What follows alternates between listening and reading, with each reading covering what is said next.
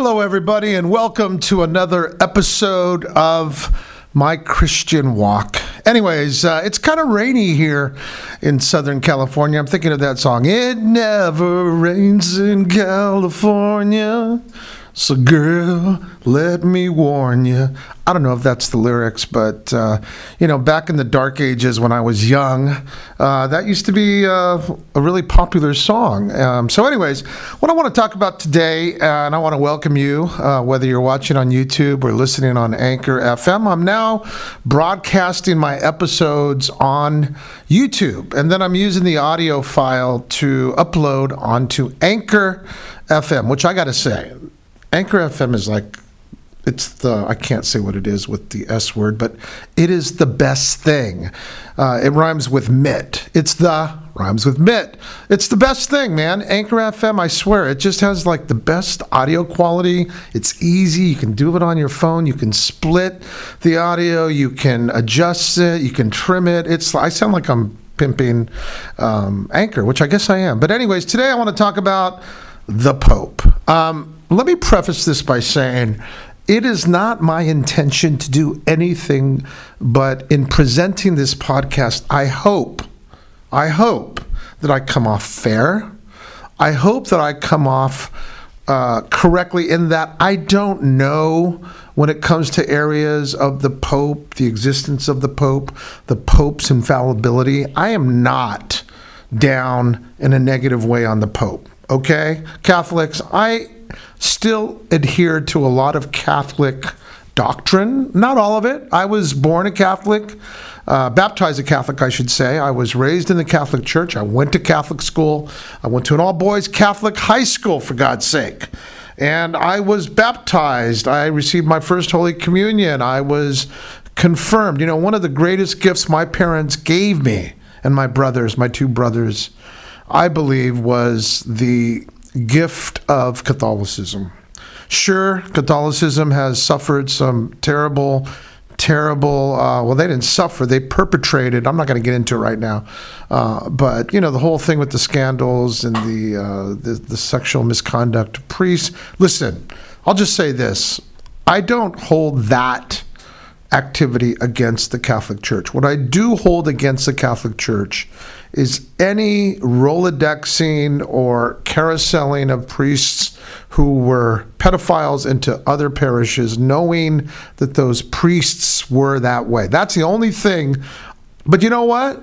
That's for God to deal with. God is the just judge of our behavior. And every person, myself included, will come before the seat and throne of God to look at what we've done with our lives. That's all I want to say about that. Now, getting to the topic at hand, the Pope. So as as I look at this topic, I am just going to be upfront in that I don't like the word infallibility. I don't believe that the Pope is infallible. And if you're a Catholic and you take offense to that, I can't help you. I just don't see any reason to believe that. Do I think the Pope holds a very, well, the highest position in the Catholic Church? Of course.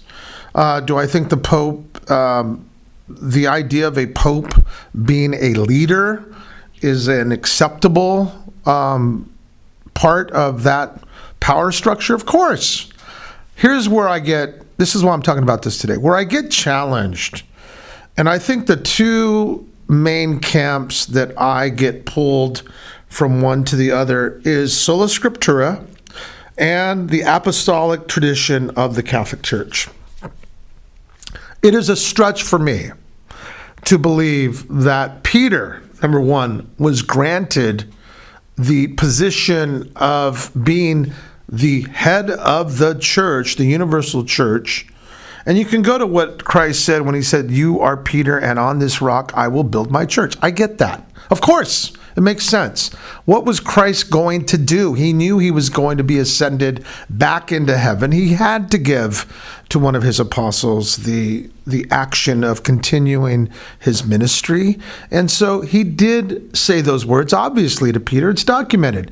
But does that mean that Peter And every successor after Peter holds the same authority as Christ did, the same infallibility as Christ did. Absolutely not. I'm sorry. Well, I'm not even sorry. I don't believe it. I don't believe it. You know, it wasn't until formally the year 280 AD that Constantine created the position of a pope. And that's when papal infallibility began.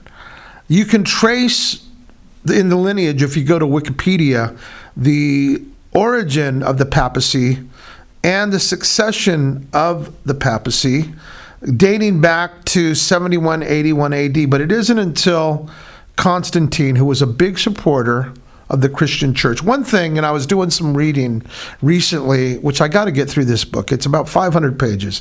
And what it does is it takes a look at the um, battles that went on and the persecutions that went on within the church after the crucifixion of Christ. And it's very telling the amount of chaos the amount of, of chaos and the amount of martyrdom, martyrdom that went on with people who refused. There were people that were tortured and viciously killed for their faith.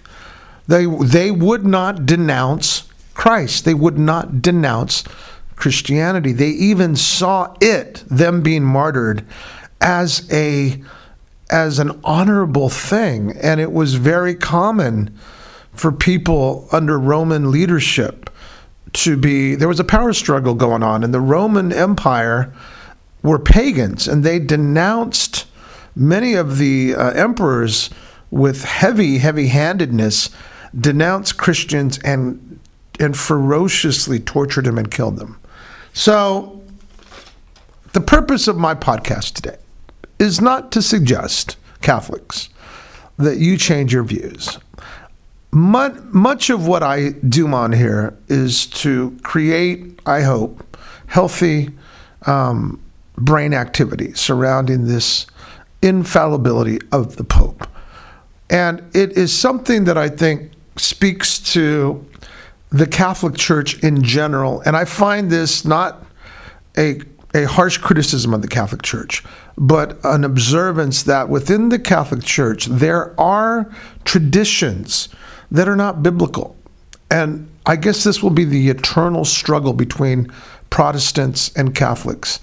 What is considered to be acceptable that is not supported biblically?